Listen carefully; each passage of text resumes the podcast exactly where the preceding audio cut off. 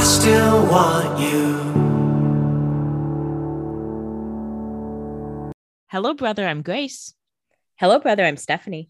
And this is Doppelgangers. Today, we're talking about season three, episode 17 of the Vampire Diaries, which is called Break On Through. This is definitely one of the more filler episodes. We're making up a lot of ground to kind of launch us into other things. Not that there wasn't exciting stuff happening, but it's definitely more of like, okay, we got to get some information out before we move on to the real last dash of the season. We're warming up to that last lap.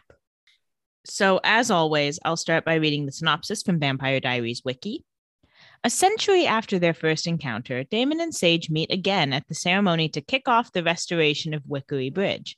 Damon is surprised to learn the reason Sage has returned and pleased when she devises an unusual method to help him figure out what Rebekah is up to.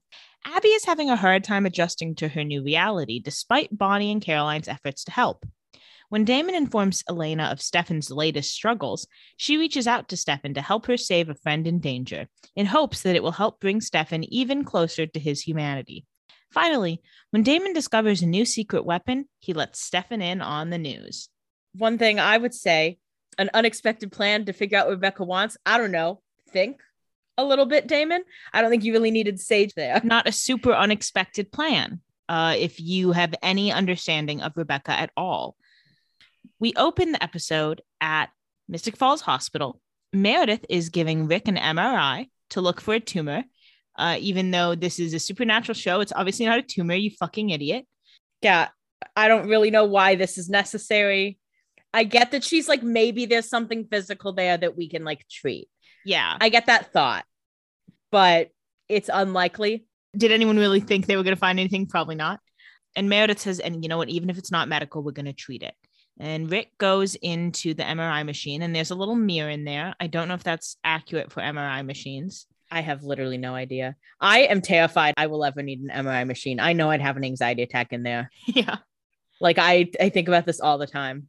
I have never once thought about it. Fair enough. While Alaric's looking in the mirror at himself, Elena asks Meredith when she started suspecting Alaric. And she says, you know, after he told me about his ring, I remembered this story that my grandmother told me about Samantha Gilbert and her secret journal.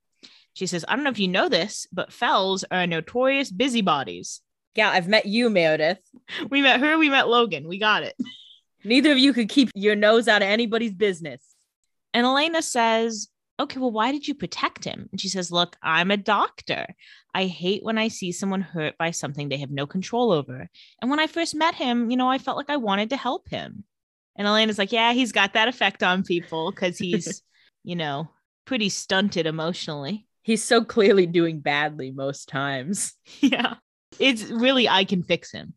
That's clearly what Meredith's doing, which, like, look inward on that, Miss Girl. Yeah, I don't think you can fix him, but you're sure going to try. Meanwhile, Rick is in the MRI machine and he keeps looking at himself in the mirror, and the reflection starts to look a little evil and like different from what Rick's doing. Rick is kind of looking scared, but the reflection is still like very stone faced. It's very ominous. And Rick calls out to Meredith. She asks if everything is all right. He really performatively blinks. And then he says, Yeah, everything's okay.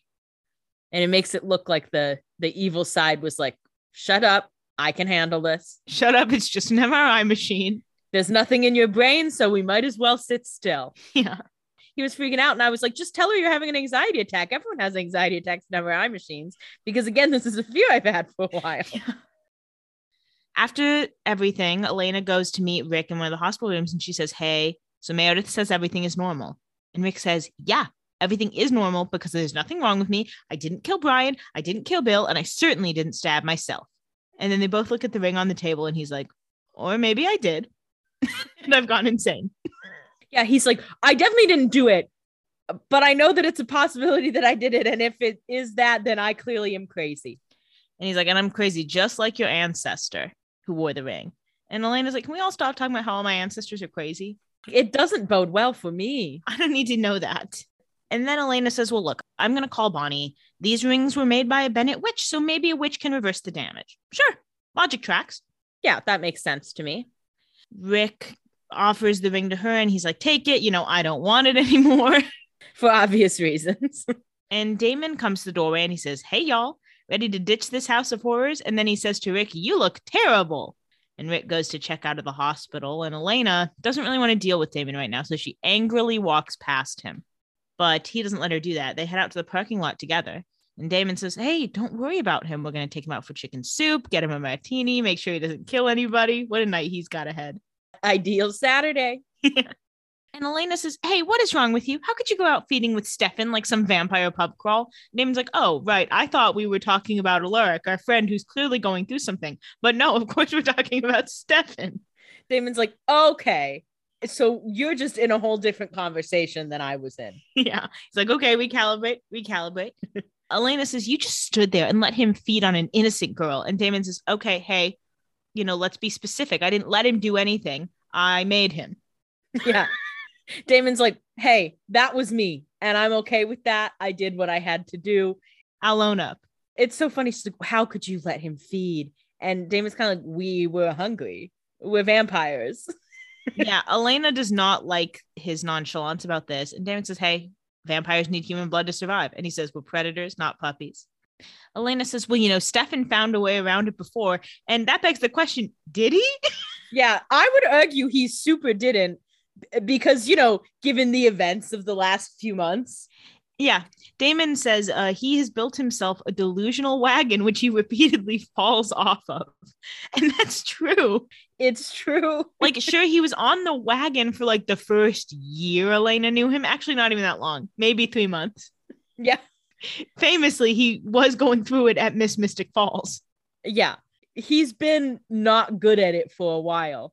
She's like, he found a way around it. I have not seen evidence of that. Yeah. He was like Rue in the beginning of season two of Euphoria. Just because he was doing okay doesn't mean he was like he he was done. She just went to rehab, so like she wouldn't do drugs right away. Like she might. like no, that that's how drugs work. It's an addiction. And Damon's like, well, he needs to just learn control. And Elena says, well, he was able to manage when he was drinking my blood a little bit every day. My blood, me. My blood is just so special. He only needed a little bit of it because it tastes so good. And Damon says, right, when you two were in love and it was all rainbows and unicorns. And she says, okay. She's like, well, now it's not fun anymore. And Elena says, I'm just saying maybe you're not the right person to teach Stefan self control. She gets in her car and drives away, having gotten the last word. And Elena did make a point there, although I think Damon still comes out on top on this argument. You know, she ended strong. She ended as strong as she could have. But Damon won that conversation. He knows it. She knows it. That got to him a little bit, but it was it was merely a a, a little pebble Yeah. thrown at the end of the argument. And then we go over to Abby's house. Bonnie opens the front door, and Caroline is returning with a cooler full of blood because she ran into a hospital blood drive. Yay, yay, happy day. She got some O negatives and some of her personal favorites, B positive. I love it because I think she likes it because it's be positive. I'm sure that's exactly what it is. She's being cutesy and fun as she does. She doesn't know another way. She's trying to lighten the mood of this very, very downer little family going on at the moment. Yeah, oh my God, is it drama over here? And Caroline can't help but notice that Bonnie is freaked out. Bonnie says, Oh, you know, I made her a daylight ring and she's been standing in the garden all morning, but I don't think she's taking this well. Yeah, because she's just literally standing there by like a bird bath looking dejected. Yeah, I think she's doing bad. She is looking like the beginning of an antidepressant commercial before she takes the antidepressant. yeah, literally. Her world is in black and white. Yeah. And Caroline says, Well, you know, it's only been a few days. She's still adjusting. They approach Abby in the garden, and Caroline says, Hey, Abby, why don't you come inside? Have something to drink. Abby's like, I can't feel my garden anymore. It's gone. I can't feel anything. And she walks inside. Charlie Brown walks away.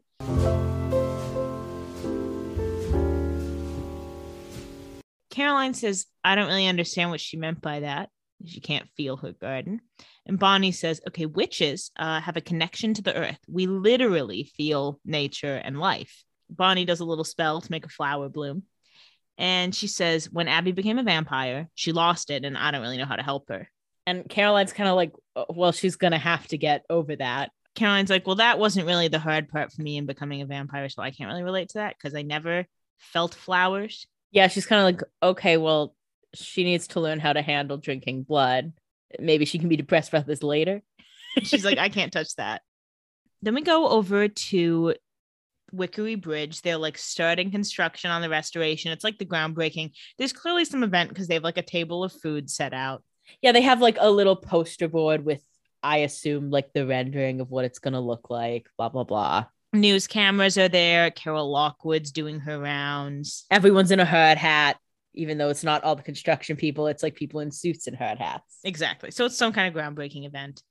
Rebekah is talking to Carol as Damon, Rick, and Meredith approach. And Damon says, You know, Rebekah's up to something. She's been snooping around places she shouldn't be. Only took him a few days to let that sink in. Yeah, she hung out with you guys for like three hours at the grill. Do you think she was doing that for fun? Yeah. No. And she only wanted to talk about trees. it was pretty obvious to everyone else, Damon. And Alaric says, Why are we here? And Damon says, Hey, the world can't stop just because you're an accidental psycho killer. You have to assume this is a council obligation. And Meredith asks Damon, Do you have any tact whatsoever? I mean, the answer is no. Uh, the answer is yes, he does, but he doesn't like using it. yeah. It's not fun for him. He doesn't see the point. He's like, why would I have tact? It's so much funnier to make fun of my friend for killing people. He's like, don't you get the joke? Didn't you get it? Because he killed people. He's like, it's it's goofy. It's funny. Carol approaches and she says, Oh my God, Alaric, I'm so glad you're here. Did you bring the sign? Because she's not glad he's there. She doesn't care if he's there. And we're seeing them stand there, and it- doesn't look like he did. Does it look like he has a sign in his hand? Carol says, The restored Wickery Bridge sign. The history department promised me you'd have it today. And he says, Ah, I don't have it. Actually, it slipped my mind. I've been super busy. And Carol's like, what have you possibly been busy with? Yeah. He says, Well, I don't know if you've heard, but I've been killing people. He doesn't say that. She says, Okay, well, it's not an emergency. Like, we'll just unveil it when the bridge is complete. You can tell, though, she's fuming. Yeah, she's like, well, fuck this dude. Like, this is the last time I hire him for something. She's like, Am I the only one in this town who cares about the restoration of Wickery Bridge? The answer is yes. She's like, everyone else just seemed to want to have fun at this party, but a bridge is on the line here, people. Get it together. Carol leaves them, and Alaric says, Oh, get me out of here. And Meredith says, My pleasure. And Damon says, Oh, you know, I'm going to stick around for a bit. And the reason he's going to stick around for a bit because he looks across the crowd, and who is there but Miss Sage, who we met last episode in 1912? 1912, and she's still here. She's still hanging about. And Rick says, Who's that? Damon says, Blast from the past. And let me tell you, she uh, has not really kept any sort of fashion sense through the years, it seems. Well, she's definitely like, maybe this will sound mean. I don't know if her plan is to be bland and boring so she blends in. but if so, she's doing it. you know what it seems like. But that couldn't have been her plan because she was fighting people left and right in 1912 for money. Well, I mean, in 2013, Yeah. maybe she's like, "Mm, actually, I think I'm gonna, I think I'm gonna lay low. I could believe that as a plan. It's a good plan. But if she were doing that, she wouldn't be wearing a jewel tone. And I was gonna say if she were doing that, she wouldn't be a redhead. She'd be a brunette. Yeah. If that's her plan, she's simultaneously doing really good and really bad at it. I mean, here's the thing. I think they're always trying to find like a placeholder love interest for Damon. So you don't feel so sad that like he's just sitting there waiting for Elena. that he's just pining after a random 18 year old who's dating his brother. They swung way too far with an aesthetic choice for Rose. Way too far. It was Yeah. such a crazy look she was sporting every day. They did something similar they're doing with Sage with Andie, but I think it worked because Andie had a news anchor job. Yeah, Andie like had something else going on. So she should be business casual. Sage has Yeah. no reason to be business casual. Why is she wearing like a trench coat and a silk blouse? And why is she here? I mean, obviously she's here to like loop Damon in and, and plan her little thing, whatever. But everyone else is probably like, who's that bitch in the coat? Carol, do you know her? And Carol's like, I have no idea who that is. Yeah. Carol's like, I'm sorry, this is a closed council event. Who are you? Nothing about her spoke to me in any way. So because of that, I have a negative opinion of her. Yeah, I do think of Damon's rando love interests we've met. We've got Rose, Andie, and Sage. Obviously, first place, number one, Queen of My Heart, Andie Star. Yeah, obviously, top. Rest in peace, Andie Star. She's in heaven for sure. In a pretty distant second, there's Rose. Yeah, because she did what she had to do. Yeah. she died by a werewolf bite so we could understand the stakes. Sage, I just don't really give a flip about. so Carol starts giving her little groundbreaking speech. She's looking so cute in her little hard hat. And Damon approaches Sage. And Sage says, Oh my God, Damon Salvatore, my favorite student. I don't know why she remembers him. It's been 100 years. I can't imagine he was that interesting then. Yeah. And he says, Oh my God, Sage, my hottest teacher. You had some uggo teachers, King. not to talk down on another woman, but I support women, but but not this one. she's not the hottest one on here. And I will say, you can tell they just gave Ian Somerhalder a fresh dye job this week because his hair is dark, dark. it looks unnatural. Yeah, it'll wash out in the next couple days. Damon says, What are you doing here? And she says, I'm just passing through. And Damon says, Okay, well, no one just passes through Mystic Falls. Yeah, it's true, especially vampires. His last good read of the day. Yeah. Rebekah approaches, says, Oh my God, look what the cat dragged in. And Damon says, Hey, easy, Rebekah. She used to beat men for sport. And Rebekah says, Yeah, she always was common. and Sage says, Rebekah, what a happy surprise. And Rebekah says, What are you doing here? And Sage says, Well, I heard Finn was finally freed from the casket your rageaholic brother Klaus carted him around in. And Rebekah says, Finn? Well, you just missed him. He left town and he didn't tell a soul where he was going. And Sage said, Well, he probably went looking for me. And Rebekah says, Or quite possibly he forgot all about you. Rebekah's serving. and Sage says, I doubt that. And Rebekah says, Well, he didn't seem to mention you. Sorry you came all this way for nothing. Have a nice life. And then she leaves. She doesn't give Sage the chance to get another word in. And that's why Rebekah is good at winning arguments, except for Elena, who cannot do anything but get the last word. Yeah, Rebekah can't quite beat Elena at things, but she can beat everybody else. Sage says, Oh my God, I hate that elitist original bitch. But the Netflix captions say, I hate that ugly elitist original bitch. Who who wrote the captions for this? Sage wrote the captions for this. She's like, I should have said ugly. And I should have threw that in. You can say a lot of things about Rebekah, but you can't say she's ugly. At least not on the surface. She might be ugly in her heart, but she's very beautiful. Damon had a great time watching this argument. He was not involved in it. He was just watching it like a tennis match. Super fun.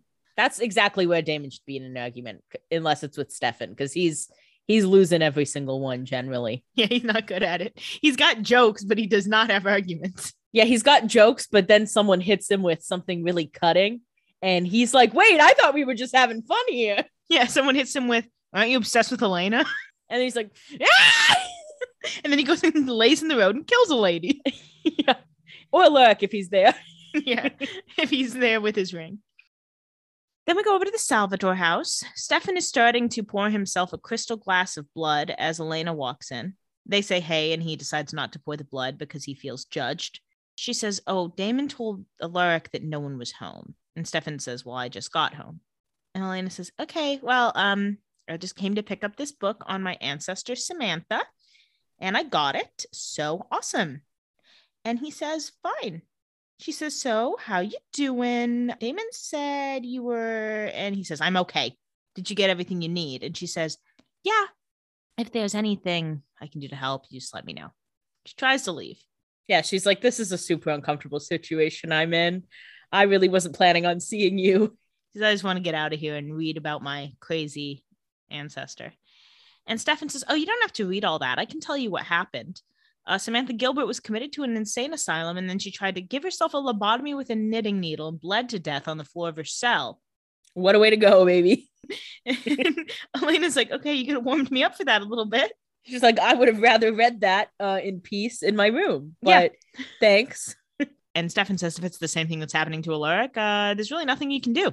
And she's like, thanks. That's really nice of you to say. She says, Okay, uh, well, I'm going to let you get back to whatever you were doing and leaves. Yeah, she's like, okay, well, you can keep staring at that bag of blood then. I'm going to go. Yeah, this was super not fun. This was not my favorite interaction I've had. Then we go out to the woods where Damon and Sage are walking. They're catching up. Damon says what the audience has been thinking again and says, Finn, really? Of all the originals? Of all the originals, he is the least hot. Yeah, and it's not close. It's not close. She says, Yeah, he's my one true love. He turned me so we could be together forever. Then Klaus daggered him and locked him away, and I've been waiting ever since. And then she says, Please don't tell me that you and Rebekah are friends. And he says, No, we just fuck. One time, and we're gonna make everybody know about it. He's like, I want that word spread. And Sage says, Oh, I'm good. I'm glad you're not friends because her and Klaus always treated me like a peasant whore. To which I say, Well, were you a peasant whore? I mean, Sage, it kind of seems like that's who you were. Nothing wrong with that. And that's okay. Do you think, Queen? That's the vibe you're giving me as well, is all I'm gonna say. Damon says, Yeah, Rebekah's just lurking because she wants something from me, but I just can't figure it out. And Sage is like, Well, are you stupid? Yeah, Sage is like, Well, you should just get inside her head, a power that vampires have that we haven't seen all the time, but we see from time to time. And Damon says, Oh, she's too strong. It's impossible. And Sage says, Oh, I bet I can get in there. Yeah, she's like too strong for you. Yeah. Damon says, She's an original. And Sage says, Have you forgotten everything I taught you? She may be an original, but she's a girl. You find her weakness and exploit it, and I'll walk right in if you want my help. And he said, You know what? I do want your help. Because even though I met you 100 years ago, I really think you are a trustworthy ally today. Yeah, I will literally tell you everything because for some reason we spoke for 10 minutes one time, and I think that you are trustworthy. Even though you keep repeatedly telling me that you're in love with one of the originals, and I just keep ignoring that because it's a guy I happen to not like. Because it just doesn't seem like someone anyone would be in love with. He's like, so I'm just ignoring the hugest clue you gave me that you are not trustworthy. And that's Damon. He's only a step above Rebekah when it comes to attention from someone. Yeah, that's true. He really thinks he's better, but What is he? Then we go over to the Wickery Bridge groundbreaking ceremony. We're back. Rebekah is at the buffet table looking at the spread of food. It looks like they went to Costco and got one of those trays of little sandwich pinwheels. yeah, they have like veggie trays and lemonade and the most boring spread of food you can imagine. Yeah, the food committee for the council really phoned this one in. yeah. I'm gonna guess uh a fell was in charge of this. yeah. and Damon comes up to Rebekah and says, Did anyone ever tell you that you're sexy when you're bitchy? And she says every damn day, babe. And she falls for this line Yeah. pretty immediately, to which I say, Rebekah. She said "Oh, you said I'm sexy? She said, I, That's all I needed to hear. You got me. You got me there. She attempts to play hard to get. She can only get so far with it. She plays as hard to get as she physically can. Yeah. She says, Oh, we're talking now? You know, you were quite rude the other day, using me to help with Stefan and shooting me away like a stray dog. Damon says, Hey, that was brother business. You can't hold it against me. I appreciated your help, even if I don't show it. And she's like, Aw. She says, Okay. "So You're making me blush. Apology accepted. and she says, You know, you were mean. And he says, Oh, you like mean. And she says, No, I don't. He says, Oh, you don't? Didn't you get a thrill from like pushing Sage down earlier, crushing the dreams of her true love? And she's like, Well, I don't like when people are mean to me. I like being mean to others. She's like, Yeah, obviously that was fun because I was the mean one. It was funny. it was funny then. And she says, Oh, maybe a little, teehee. And he says, See, mean. And then he says, Hey, you know what? Can Sage and I interest you in a drink back at the house? And she says, Not a chance in hell. And he says, Well, you know what they say two's company, three's a party. So he's propositioning her for a threesome. They dance around it as much as they can because it is the CW, and that's racy even for the CW, even in the wake of Gossip Girl. Yeah. But that's clearly what's happening here. And then he like reaches for a glass of lemonade and he gets like very close in a way that is clearly an attempt to be sexy. And from the outside, it looks a little clunky, but it obviously works on Rebekah because she is weak. She's a soft target. he leaves and she's clearly very affected in considering the proposition. Then we go back over to Abby's house. Jamie is out back chopping some wood. And Caroline approaches and she says, Hey, I haven't seen you up at the house. You know, Abby's been asking for you. And Jamie's like, Yeah, I've been pretty busy. He's like, Do you see all this wood here? I've got a lot of chopping to do. Caroline goes to reach for the wood and then he lifts the axe at her and says, Hey, stay away from me. And she says, uh, Hey, I was just going to help you carry the firewood. She's like, Okay, chill. Clearly, you got some issues here. And then she realizes pretty quickly because it's obvious. She's like, Oh, you're scared of Abby. And he says, Yes, she's a vampire. And Caroline says, Well, you know, she needs to feel connected to the people she loves to feel normal. You got to give it to him. It is better safe than sorry at this particular moment in time. Exactly. He says, You know, none of this is normal. And Caroline says, Well, Abby didn't choose this. This was forced on her. She could have let herself die, but she didn't. Uh, she's trying to make this work so she can be there for you and Bonnie. And you know, Caroline's in the middle. She's like of a little speech. She's kind of like ramping up, but then her phone rings, so she just kind of cuts it short. And she says, "You know, just get over yourself." That's my point anyway. She's like, I'll just get to the the main meat of this. Uh, you get it. You get where I'm going with this. Caroline answers the phone. It's Elena. Elena says Bonnie's not returning her calls, and Caroline says, "Yeah, honestly, Bonnie's still mad, and Abby's transition has been kind of rough, so she has a lot on her mind." And Elena says, "Yeah, I know that, and I get it, but." Something really terrible is happening to Rick and I like really need her help. Yeah, Elena's like, I get it, but I do need a witch right now. I get it, but there's something going on with me. BTW, Rick might have killed your dad. Downstairs at the Gilbert house, Rick is looking at files, police reports about him. And Meredith says, Oh, don't look at those. And then she gives him some whiskey. Okay. Rick says it's the truth, restraining orders and all. My life in a series of police reports. Okay, don't make it sound so cutesy. Yeah, why are there so many police reports? Meredith says, you know, you don't strike me as an angry guy, which I know sounds weird given everything, but you really don't. He says, well, I get pretty angry at things. He says, you know, I was stupid when I was younger, but it's not like these guys didn't have it coming. You know, this one guy broke a beer bottle over a bartender's head. Nice, good for punching the guy. Yeah. This guy hit his girlfriend. Thank you, Rick. And he says, This guy was just a douche. So that one, that one I don't have an excuse for. Just like to punch guys. Yeah, that one I just felt like punching somebody that day. yeah. and this guy, this guy looked at me funny. And this guy, I swear to God, he was looking at me funny. and if you saw it, you would have agreed. And this guy, he breathed in my direction. And I know that doesn't sound scary. And this guy, he cut me in line at the bar. Can you believe that? And yes, his friend was technically saving him a spot, but that's still kind of rude, don't you think? I even said no cuts, no butts, no coconuts, and he didn't leave. So at that point, what was I meant to do? I had to punch him. My hands were tied. I had to teach him a lesson. I bet you he's not cutting lines anymore. And he says, you know, everyone needs to find a way to deal with their dark side. You know, some people meditate. I became a vampire hunter. Okay, you're also an alcoholic. Yeah, and one of those is a lot bigger part of your personality, I would argue. Yeah, I would like to ask two questions. One, when was the last time you hunted a vampire? And two, when was the last time you drank an entire bottle of bourbon in one night? Which one was more recent? I bet I know. And she says, Oh, you're a semi retired vampire hunter. He ha ha. And he says, Oh, also, there's one thing I should tell you that's not in these reports. And she says, Oh, that's ominous. So what is it? He says, Your cousin, Logan Fell. Yeah, I killed him. I was still on the Meredith Evil track at this point in the episode. yeah. And I was like, oh, Shodi knows that. I was like, she found that information You were on the Meredith evil track up until the bitter end. up until she literally got stabbed. yeah, and you said, Okay, fine. I said, okay, well, I guess she's not the killer. when that was happening, I was like, maybe there's a way. well, maybe she was asking for it. she was being kind of a bitch to him. She just needed to answer his question. Anyway, she doesn't really react to the news that he killed Logan Fell, maybe because she didn't really know him that well. Who knows? Well, Logan Fell wasn't the most likable, even if he's your cousin. I mean, doesn't make him nice. Either he's like a dick or he's your cousin who's a dick. Like, I bet if you said to Meredith, hey, we got to kill one of your cousins for some reason, which one would you pick? I think it'd be a pretty quick Logan. Yeah, I think so too.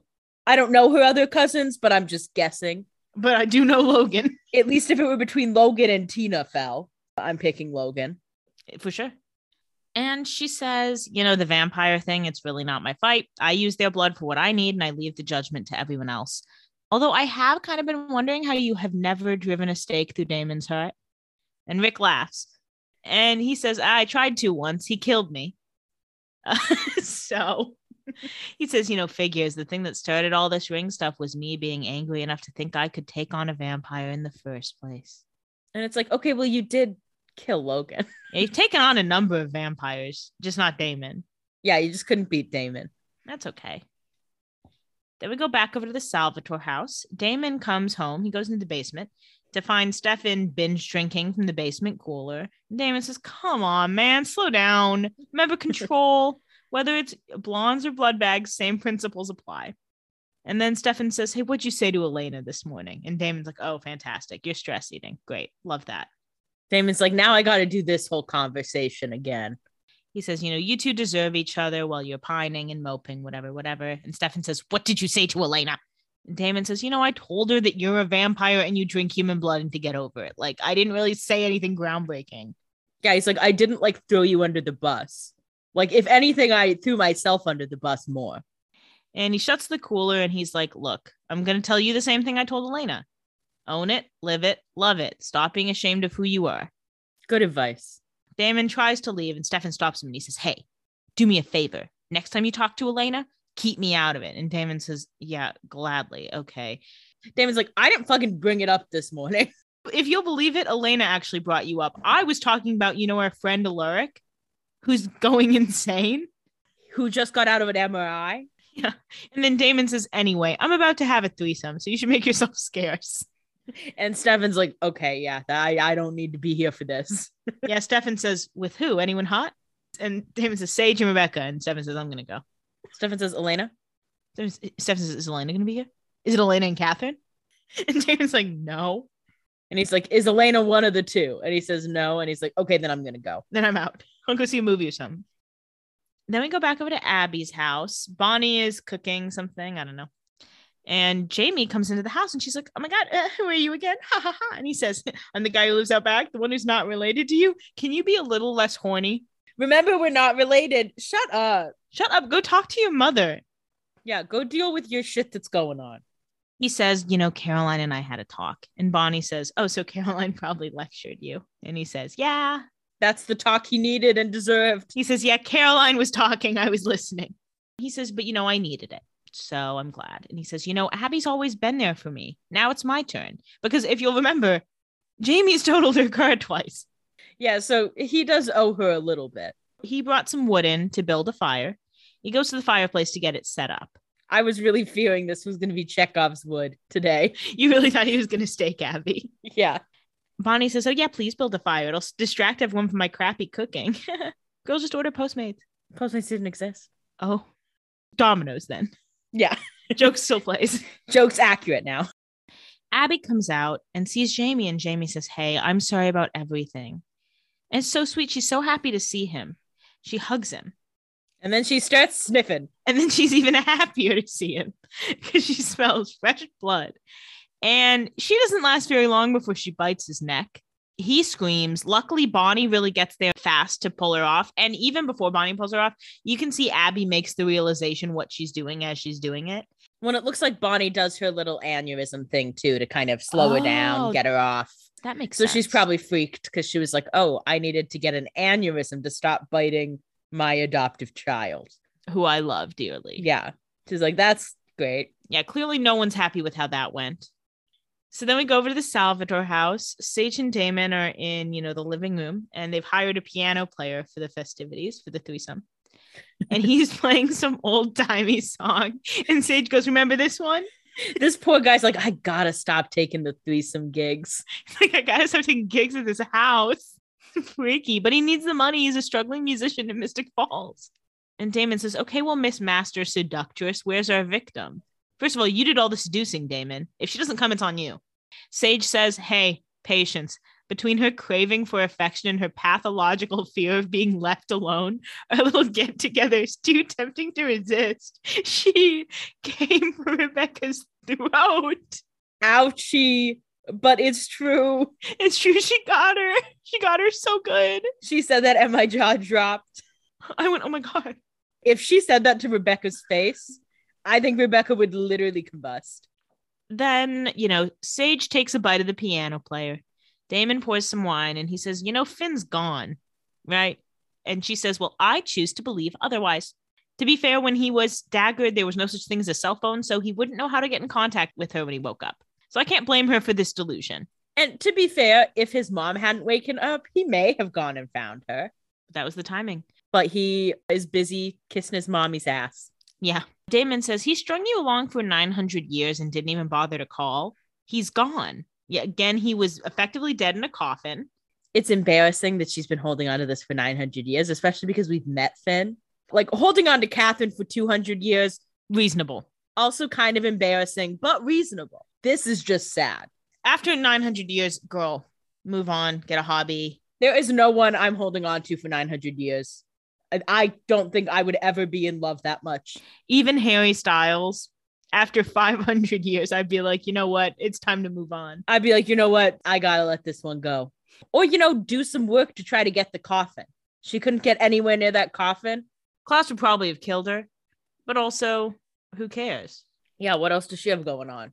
It can't be that interesting if she's still in love with Finn. Yeah, literally. He must live a boring life. And she says, Well, you know, the Damon I knew was holding out for someone too. He says, Yeah, I'm not going to get into the details of how that ended, but hope's a bitch. Get out while you can. Yeah, he's like, I don't need to go into the reasoning behind this, but that was a massive mistake. A huge waste of my life. Huge waste of time. So I would not recommend it. The doorbell rings, and Sage calls it the sweet chime of desperation. She's not letting Rebekah breathe. Poor Rebekah. And there's a possibility that Rebekah was eavesdropping. she could have heard that. Rebekah comes in. She's got some wine, which she stole from Klaus, which he stole from a queen. She doesn't know which one though. Yeah, so don't ask. she says, You know, this is depressing. What happened to the party? Girl, you were propositioned for a threesome, not a potluck. Three people's a party. You just got there. It just became a party. Yeah, and Sage says it just arrived, which of course makes Rebekah feel special. So she's like, Okay, She's like, okay, we're in it. And the piano player's like, this is getting weirder. how long am I supposed to be here for still? He's like, I gotta ask you guys a question. Am I here to, to play the piano for a threesome? I just need to know mentally what I'm getting into, to be completely honest with you. We get a very long dance sequence of Damon and Sage like dancing, not even that sexily. It's a lot of shimmying and going up and down. It's kind of similar to when Damon had first turned Vicki and they were like dancing around a lot. This is something they do sometimes on the Vampire Diaries, and they just haven't quite found a way to make it sexy. And Ian Somerhalder is sexy. Like when it was Vicki, I was like, oh, Vicki's like partying and she's high, whatever. I get it. This was like, it, this is not bringing Rebekah in at all. I don't get what this is for. And it's not even the piano player playing the music, it's a song. Yeah. And so Rebekah's just hanging at the bar, and then she sits and like watches this, and she gets pretty bored of not being invited to the dance, even though it's not very sexy dancing. And so she bites the piano player. She's like, well, if I'm going to be here, I might as well get a snack. Enjoy my catered dinner. Yeah. And Damon says, Oh, how about a duet? And then he also bites the piano player. Uh, they kill him and they drop him down. Sorry, rest in peace. They look at each other sexily. He goes to make out with Rebekah. And Rebekah's like, Oh, what about her? And she like cocks her head towards Sage. Damon's like, Oh, I want you, blah, blah, blah. And they make out. Sage watches. Playing right into Damon's hand. It's like, Girl, get up. This is obviously a trap. Like, Rebekah, girl, let it go. Go do something else. There's got to be some other man for you out there. I promise there's someone else in this town or elsewhere. Just leave town. Yeah, all your other siblings left. Then we go back over to Abby's. Bonnie follows Abby outside with a blood bag and she says, Hey, you know, you should drink this. It'll make you feel better. And Abby says, I almost killed him. Number one, you really didn't. He was still conscious when you got off. You bit him one time. It's it's not ideal, but you didn't kill him. And Bonnie says, You know, Caroline says this kind of thing happens a lot at first. And Abby says, I should go right now before I hurt any of you. And Bonnie says, Well, the only way you're going to hurt me is if you leave. So don't give up on this again, okay? We're going to make it work. And she's like, "Oh, but it's so easy to just leave." Yeah, I already have a bag packed though. She's like, "I- "I'm good at that." Abby grabs the blood bag from Bonnie. Caroline comes out and says, Jamie's fine. Nothing a little vampire blood can't cure. And Abby says, thanks. And Caroline says, okay, well, now I need a favor since I cleaned up your little mess. And then at the Gilbert house, Rick is showing Elena a list of all his bank accounts, passwords. He's like, here's where to find my will. Here's how to contact my family. Family? Uh, Who knew he had a family? Have you not called them? Did they not know you're here? You basically adopted two kids. Yeah. And he says, you know, in case this doesn't go my way. And Elena says, don't think like that. And he's like, "Yeah, but hold on to the paper though." He's like, keep it in a file folder. I hope you don't have to use it. Rick says, Look, I just need to know that you and Jeremy will be okay. And Elena says, We're all going to be fine. And Alaric's like, oh, we'll see. And then Elena gets a call from Caroline. And Caroline says, Great news. Abby thinks Bonnie can reverse the damage with a spell. Apparently, the same thing happens to witches who get into dark magic. They lose control and start acting out their darkest impulses. Mhm. And Elena says, Okay, thank you so much. And Caroline says, I'm going to hang here with Abby, but Bonnie's leaving now. And then Bonnie grabs the phone to talk to Elena. There's no pleasantries exchanged. She says, I'm going to need a personal effect of Rick's, something he wore before he started wearing the ring. And Elena says, Got it. Also, BTW, I am so sorry for everything. Thank you so much for doing this. She's like, now that you're talking to me again briefly, let's throw that in. And then Bonnie doesn't respond to that and says, Be ready for the spell as soon as I get there. We have to work fast. See you soon. And they hang up. And Rick says, Oh, good news, bad news. And Elena says, Bonnie thinks she can help with a spell, but she's going to need something you wore before you put on the ring, something personal. Meredith enters just in time for Rick to say, My wedding ring. Um, it's at the loft. And she says, Oh, yeah, great idea. Let's go get it. Rick starts to get up, and Meredith says, Oh, no. I think it's better that you stay here with me. And on the anti Meredith Fell train, it's like, Oh, she gonna kill him. Yeah, I was like, she wants to kill him tonight. I said, don't leave Alaric alone with Meredith. and I was I was right in the opposite direction. exactly. And Rick says, Ah, you and your tranquilizers. And then he says, The ring is in a dresser by the kitchen. It's in an aspirin bottle, probably covered in cobwebs. We don't have time to unpack all of that. Why an aspirin bottle? I guess maybe he doesn't have any jewelry boxes lying around. I would sooner believe Ziploc bag. yeah, that's a good point. But whatever. Elena says K and she leaves. Then we go back over to the Salvatore house. It is post sex. Rebekah's asleep next to Damon, and Sage walks in fully clothed. So, like, this wasn't even a threesome. Yeah, Sage just sat there. I guess the point of it though was to be like, oh, I met you for a threesome, but I'm so bewitched by you, Rebekah. I'm just choosing you. I mean, obviously it worked on Rebekah, so who am I? Go ahead, Rebekah. Have your fun. Sage sits on the bed, brushes Rebekah's hair, obviously like goes in her head or something, and smiles. Damon's like, oh, what? And Sage shushes him. She goes to the bathroom and takes her shirt off, and then she gets in the shower. Why they have to be in the shower for this conversation, impossible to say. I guess the water so you can't eavesdrop, but just go turn on the sink in the bathroom, or I don't know, go downstairs. But again, the Vampire Diaries is in the sexy shadow of Gossip Girl. They're trying to be sexy. They don't often succeed. they don't do it as seamlessly as Gossip Girl. There's one particular scene in season four, spoiled fans, if you know, you know, where they happen to be uh, pretty sexy more than usual. They have sexy moments, but I don't think they really know what to do with Damon sexy wise. They know he's hot and they know they can use him for that, but somehow they only put him in the weirdest situations. Well, I think it's weird because they also know that Damon, like canonically, is like 25. They want to give him like older love interests. Well, yeah. And in Hollywood, if a woman is 25, she might as well be 60. So they're like, oh, well, we have to get older women for him. It's like, you don't. All the other women in this show are like 25, but they're just playing 18. something about it is off. Yeah, they don't know what to do with him as they await pairing him with Elena. Damon joins her in the shower. And he's like, hey, what's up? And she says, you know, I told you if we got her comfortable enough, she's an open book. Damon says, oh, cool. Tell me what she's hiding. And Sage says, I'd rather show you. She kisses him and shows him a flashback of Rebekah telling Klaus about the white oak tree and talking to Carol about the Salvatores keeping the milling records. And Damon says, oh, there's another tree. And then downstairs later, Damon is in a towel. Sage comes down fully dressed and is like, Oh, you're looking at the milling records. And he says, Yeah, my family made one of its many fortunes selling lumber. Well, no wonder they're so rich still. And he says, That's why Rebekah's been digging around this stuff. That tree was on our land and milled by our yard. These letters will tell me where it was shipped. Business archives should be around here somewhere. Damon tells Sage to keep Rebekah distracted while he looks. She goes upstairs and he finds the book for 1912. He finds a page, and at the bottom it says Wickery Bridge. And he says, You gotta be kidding me. He's like, what timing? He's like, I could have killed her today. Can you believe it? A relevant location is now the place where the tree is. Isn't that interesting? And I'm so mad I didn't guess this. I know when it comes up, it feels so obvious. I threw out a lot of options. It's the same thing of when it was like, where's Stefan hiding the coffins? Like, obviously the old witch house. But I didn't guess it then either. It's hard. I tried my best. We only do what we can.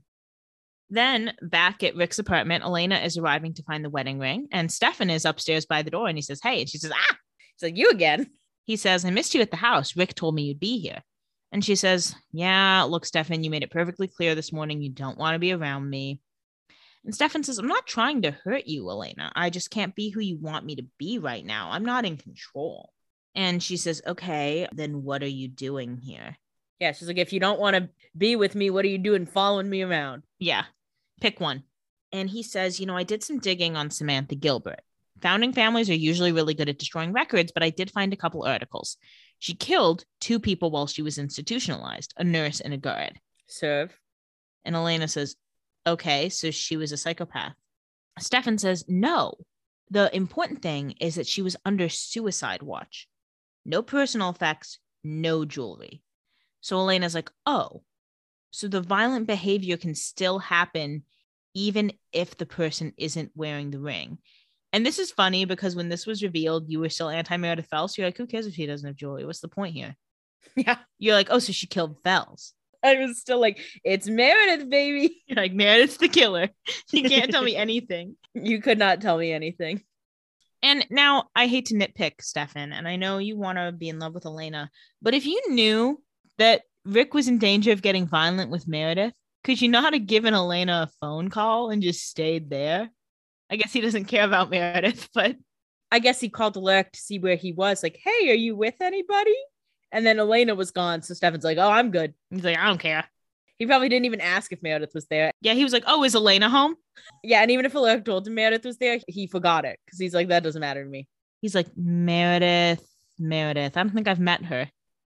Then we go back over to the Gilbert house where Alaric wakes up. Meredith is like, Hey, you still with me? And he's like, Yeah. And she says, "Ugh, Neither of us has slept in two days. I'm half dead too. Don't worry, I've got coffee on. And Rick gets up very calmly, very stoic. Yeah. Something's off with him. He goes up to Meredith's purse. There's two syringes in there. He takes them out and he empties them both. So that's a bad sign. Taking away her defense. Then we go back over to the Salvatore house. Damon is burning the record from 1912 when Sage comes back, although it doesn't matter because he is going to tell her everything he found. She says, Rebekah just left. Did you find what you were looking for? And he says, Yep. And he should have stopped talking there, but he doesn't. Yeah. He says, in 1912, the Salvatore Milling Company chopped down a forest. Its most valuable wood came from a white oak tree that was used to make Wickery Bridge. He just gave it to her so fast. And especially because you can imagine, like, she was up distracting Rebekah. And Rebekah was probably like, hey, just so you know, all our lives are linked. So if there's a decision you're making here, it's something you might want to rethink. He says these aren't public records, so Rebekah's going to be chasing her tail for a long time. And Sage says, Oh, so all the wood stripped from the underside of that bridge is a weapon that could kill an original. And he says, Yeah. He doesn't even think for a second, why is she asking that? And she says, You see how this could be a problem for me, right? He says, No. He says, why? Why? Your true love, Finn?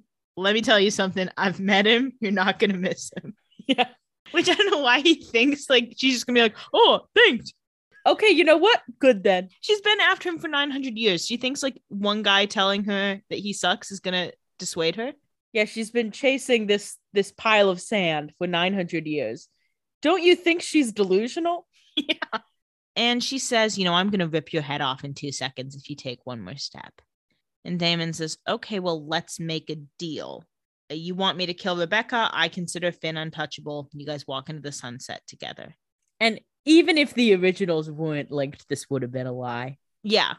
But it's convenient that this is like not a lie. He's like, I won't touch Finn. She says, Is that a promise? He says, Yes, it's a promise. And at this point, he's assuming that she doesn't know that all their lives are linked. Because he didn't tell her. yeah. Things look to be okay for Damon right now. Things often look okay when you don't think ahead. Exactly. Then we go back over to Alaric's apartment. Elena's looking for the ring. And Stefan says, What if Bonnie's spell doesn't work? Like, what are you going to do with him? And she says, I'm not going to do anything with him. I'm going to keep looking until we find something. And Stefan says, "Mm, Have you ever considered that it might be too late? She says, You know, it's my family's ring, my responsibility to fix it. And he says, You know, not everyone is your responsibility. Not everyone can be saved. And she says, Okay, are we talking about Rick or you? Because I wasn't planning on giving up on either of you, FYI. Yeah. She's been struggling with the drawer, and Stefan finally opens it. Clearly just breaks whatever lock was on there. Yeah, and inside there's a bunch of photos of crime scenes, the crime scenes that the murderer created. And that's looking bad. And they're like, oh, okay. And I was like, that's crazy that Meredith planted those there. you were really on the Meredith Fell train until the very last moment. I stood strong and brave. Back over at the Salvatore house, Damon comes downstairs. He's dressed and he's like, All right, Sage, let's go. We've got originals to kill, but she's gone, obviously. Dumbass. then back over at Rick's apartment, they continue looking through papers. They find a manila folder that says Jeremy Gilbert on it. She says, Well, I'm going to open this, of course. yeah, because that's suspicious. And she opens it, and there's a note on it that says, Jeremy, if anything happens to me, carry on my work. You have the other ring. Let the ring make you strong. The council must be cleansed before the work can begin. And I want to point out that, you know, we talk about the first sheet of paper here, but below it is what looks to be a manuscript. And I can't remember what the title said, but the author said Daniel something. Hmm. Just something suspicious. I didn't see the author. Huh. Because all I saw after that was the roster of founders' names, and it just had some highlights. But hey, I think that's what I saw. maybe you did. Maybe you're gaslighting me Gaslighter. because I saw a piece of gold in there. maybe. Or maybe I am crazy. just like Alaric. There is a founders council roster with highlighted names, and Stefan says, Well, it sure looks like a hit list. And Elena says, Well, Alaric didn't write this. And Stefan says, Well, who else would have? And Stefan said, no, uh, he didn't write it. He highlighted it. He just highlighted. It's clearly typed. It's a highlighter, not a pen, dumbass. She crumples up the note to Jeremy, and then she finds the aspirin bottle with the Alaric's ring, and she says, I've got to get back. Then back at the Gilbert house, Rick comes into the kitchen. Meredith's grabbing some mugs. She's like, I don't know where anything is in this house. Hey, you take cream in your coffee? He says, No. he says, no cream. Like, okay, did you have to say that so creepy? Yeah, could you be a little more fakey nice? And she says, You know, I was going to make sandwiches because I'm starving. And he says, Can I ask you a question? And she says, No mustard. I hate mustard. It's like, Meredith, wake up, girl. He says, That wasn't my question. He says, No, my question was, Do you ever feel remorse? And she's like, oh. She's like, okay, I feel I've made an error staying here. She says, Sorry. and he says, Well. And he picks up a knife. Pretty quickly, she sees where this is going. And I was like, huh. I'm starting to think that she might be in danger. At this point, you were like, If Meredith gets murdered and I've been shitting on her this whole time, I was like, if she's about to get murdered, I'm going to look dumb. Alaric picks up a knife and he says, You know, you are a council member, and the council was formed to protect the people of this town from vampires. Yet here you all are, just looking the other way, ignoring your responsibilities, like you and your vampire blood. So I'm asking you, do you feel remorse? Because you should. Now, if I'm Meredith, I'm like, uh, yeah, I feel remorse every day. all the time. On another note, I'm going to go. The other thing I want to point out to you a couple episodes ago, I had you make a profile of the killer. Your profile was spot on for Alaric. Yeah. So I did eat. I couldn't see it was going to be a but you were like, it's someone who's on the council and doesn't like the way that it's going, which Alaric has actively said before any of this storyline started. You got it like dead on the nose, but you were just like, I don't know who it is though. Because again, Alaric's one of our heroes. that's why people profile in teams. I was all by myself. It's so funny if you go back and listen to it, you'll be like, yeah, I'm describing Alaric. Thank you to Aaron Hotchner for teaching me everything I know. You could have helped me figure out it was him. Yeah, Aaron Hodgson would have been like, well, it's obviously this Alaric guy. And Meredith, you can tell that she feels like she's in danger. You can tell she's like considering what her odds are of getting away if she runs. You can see it's a little tense. Yeah, she's doing some kind of thought process here. She's like, how can I start running? Like, when do I start running? Like, is he gonna get that knife at me? How quick is he gonna move? Yeah. And then he pretty quickly lunges at her with the knife. She dodges it mostly. He does get her stomach a bit, little slice. She pours the hot coffee on his hand. Slows him down. Very smart move. Very smart. She pours the hot coffee, drops the mug. That does slow him down a bit, enough for her to get to the purse where she assumes her tranquilizers are. Now, of course, they're not there. And even if they were, it's likely she would have tranquilized him as he was stabbing her. So it probably would have been zero sum. This was a good plan and got her to what she thought her plan was going to be. And she had to reevaluate, obviously, when she saw the empty syringes. But she pivots pretty quickly. She goes to go upstairs. He gets her pretty quick because, you know, he's moving a little bit faster. She's able to kick the knife away from him and kick him off of her and back him up enough time for her to get into the bathroom. She closes the one door but doesn't lock it. He goes to run to the other door because it's a Jack and Jill bathroom. She closes that door and locks it. And then she goes back to lock the other door, and Rick almost gets inside. So he opens the door. She pushes against him. In order to get his hand off, she grabs a pair of scissors and stabs him in the hand. She served on this. Yeah, she gets him. He runs away. She closes the door. She locks him. So she's now locked in the bathroom with a bleeding wound, but she's got him out of there. She's at least got the guy with the knife away from her. Yeah. So Meredith did a pretty good job here. You got to give it to her. Mhm. And then she assesses her wound because, you know, she's a doctor. And luckily, she's in a bathroom. Yeah. Where a lot of stuff could be, although she doesn't seem to have done much to treat it when we see her later. But but she's also not a good doctor. She usually uses vampire blood. yeah, she's sitting there looking at her wound like, damn. She said, if only I could remember how to do stitches. It's like, where are all the nurses that do all my work for me for half the pay?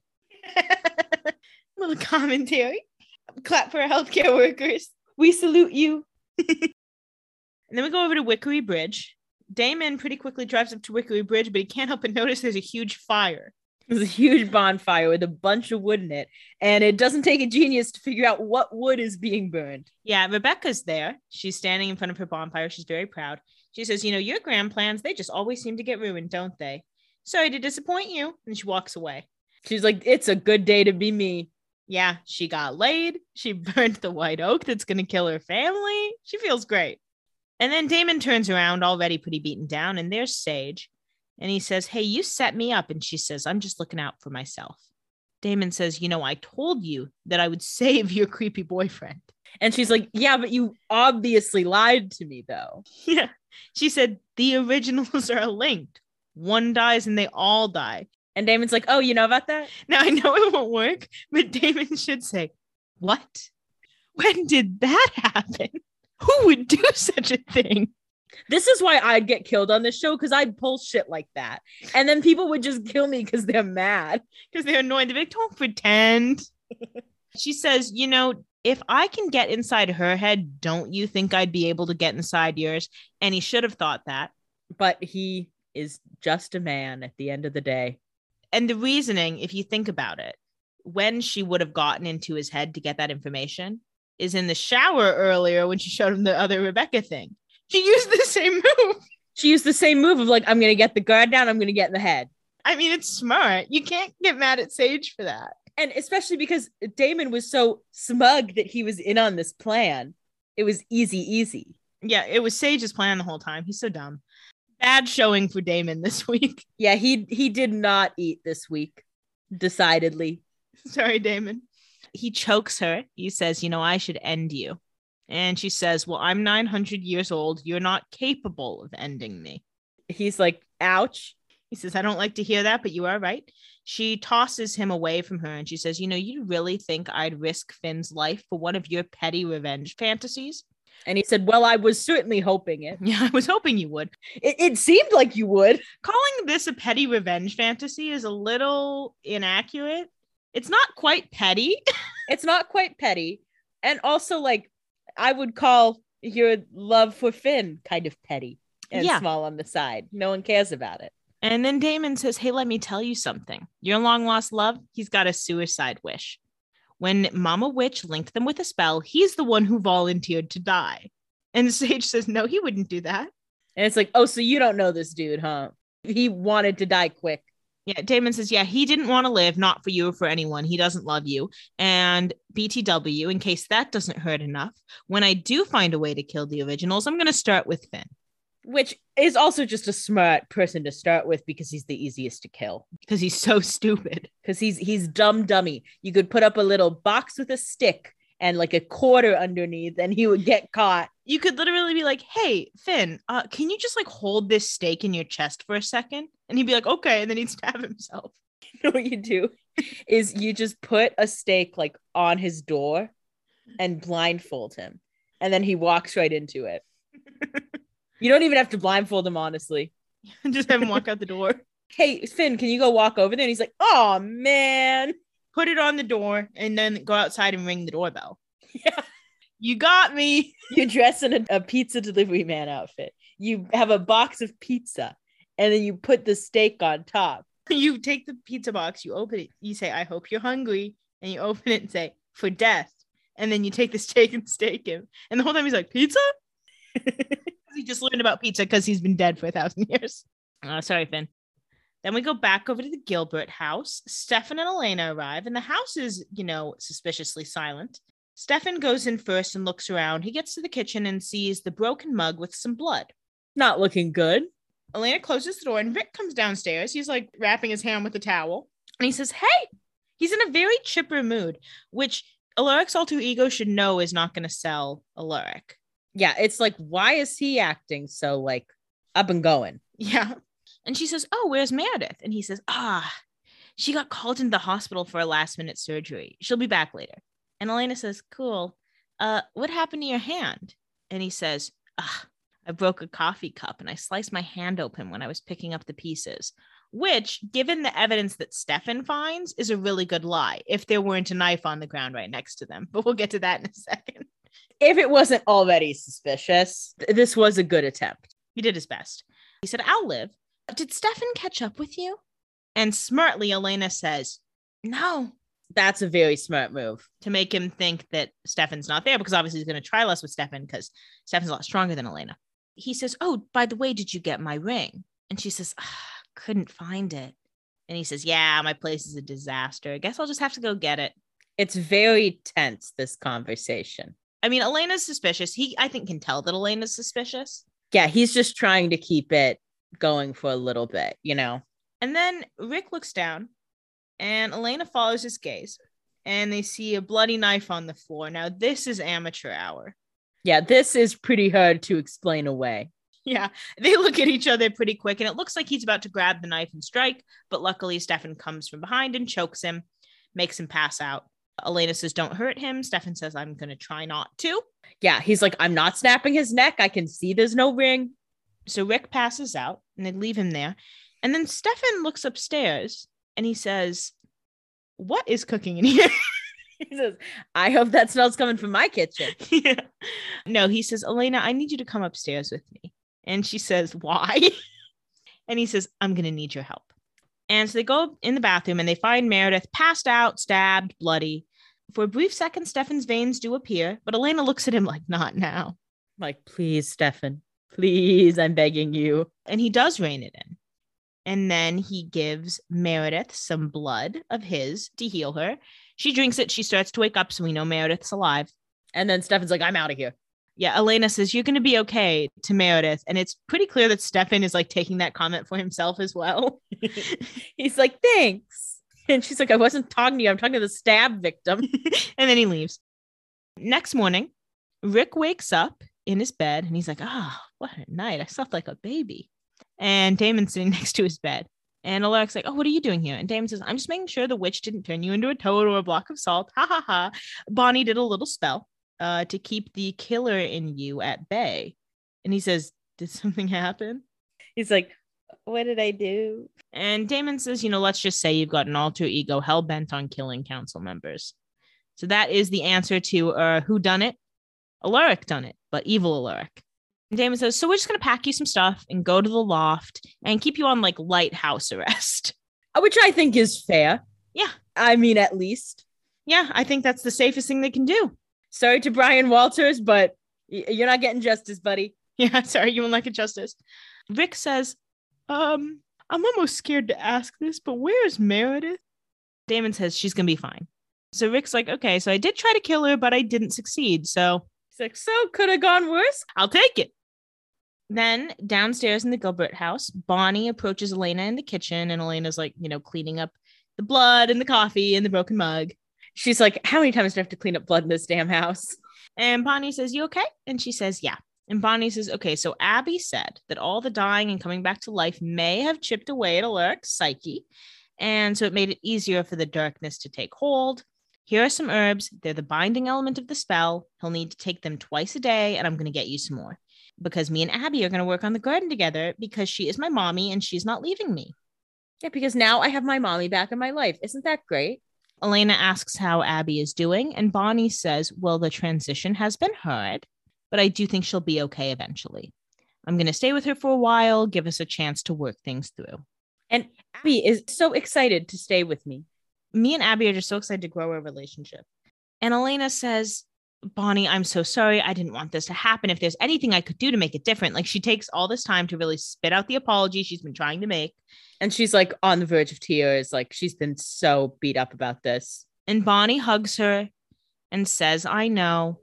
And Elena says, Please say you forgive me. And Bonnie says, Of course I do. And I get why Elena haters might be annoyed at Elena for this, but it is like, it's not Elena's fault this happened. It's not Elena's fault this happened. It's unfortunate.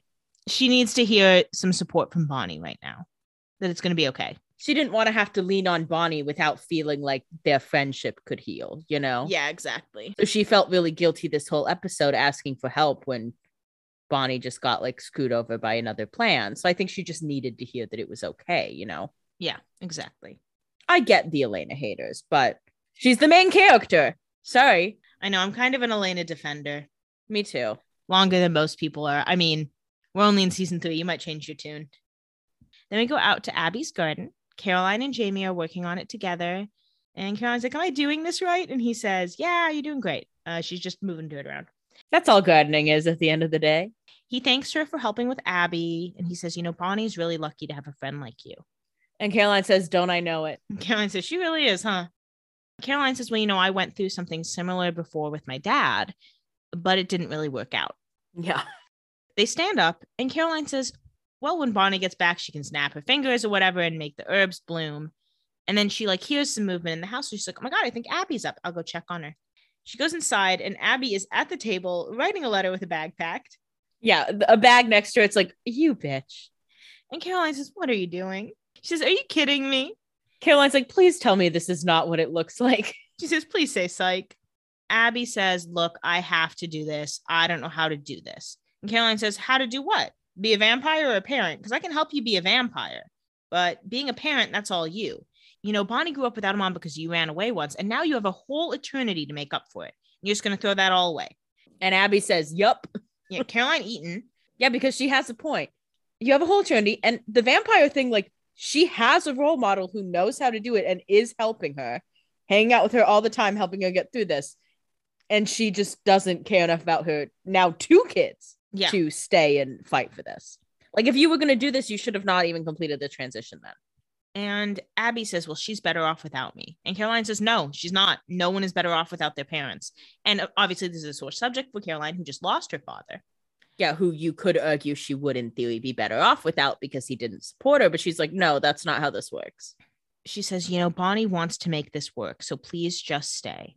Abby gets up, grabs her bag, and says, You know, tell them I'm sorry. And she leaves. So do you think this is the last we're going to see of Abby, or you think we're going to see her again? I think we'll see her again, but not for a while. I assume she's trying to do like, I'm going to figure this out on my own, which I think is dumb. Mm-hmm. I do fear that when we see her again, uh, she will be getting killed as a hostage or something. Fair. I just think that's on the horizon for her potentially. It's very rare we see a transition last very long. Yeah. Given what Abby has shown me, I don't really think she has the mental stamina for a successful transition. Sure. So I think we'll see her again, but I do not think she is long for this world. Fair enough. Then we go back over to the Gilbert house. Elena is finally finishing up cleaning. no one else is helping her. Oh, I thought you were judging her for taking a long time cleaning. It's like, well, there was a lot of blood. No, I wasn't judging her for taking a long time.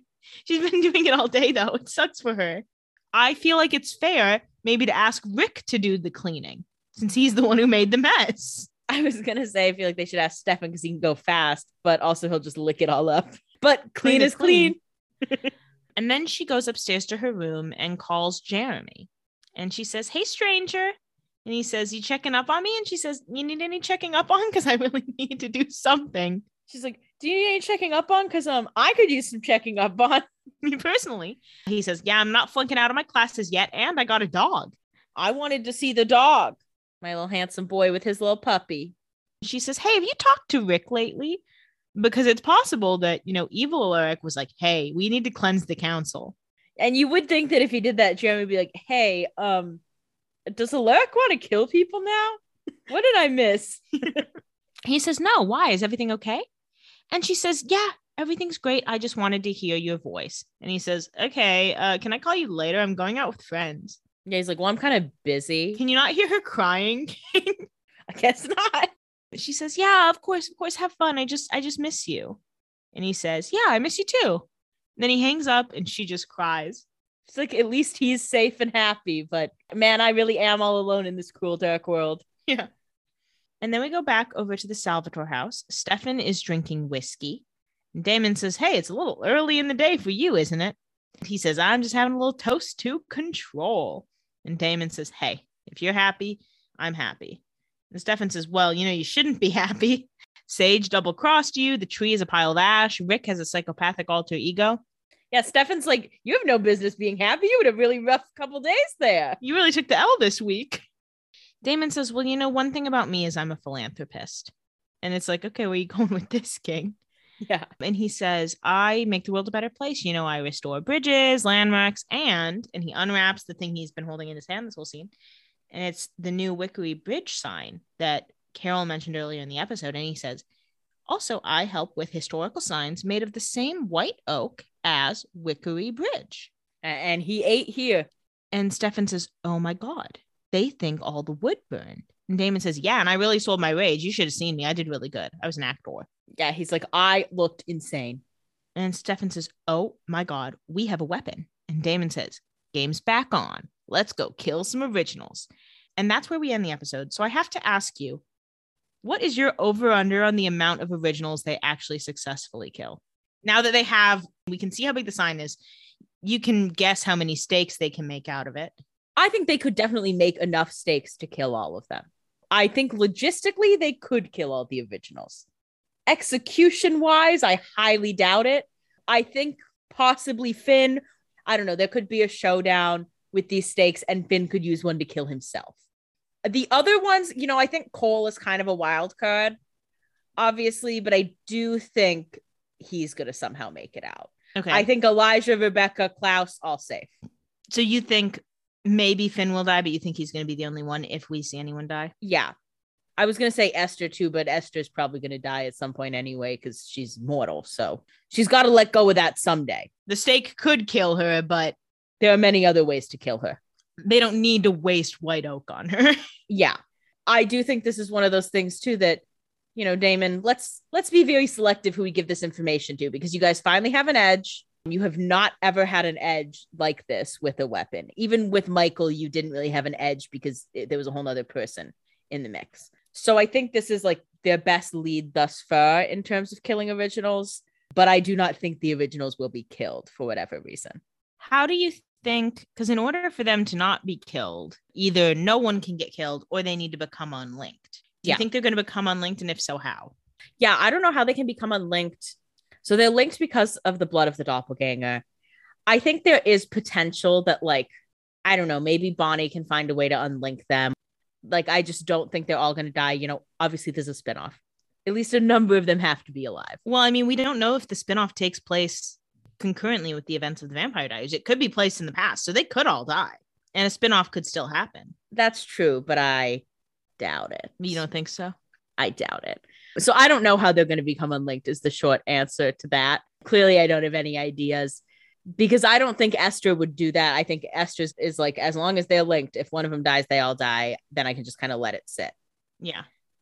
But I think Esther probably will want to come back and have some sort of plan. But then, of course, we have to remember everyone is scattered right now. Yeah. I mean, in theory, you don't have to get them all to Mystic Falls because, again, you only need to kill one at this moment. But I think they're going to want them all in Mystic Falls for this.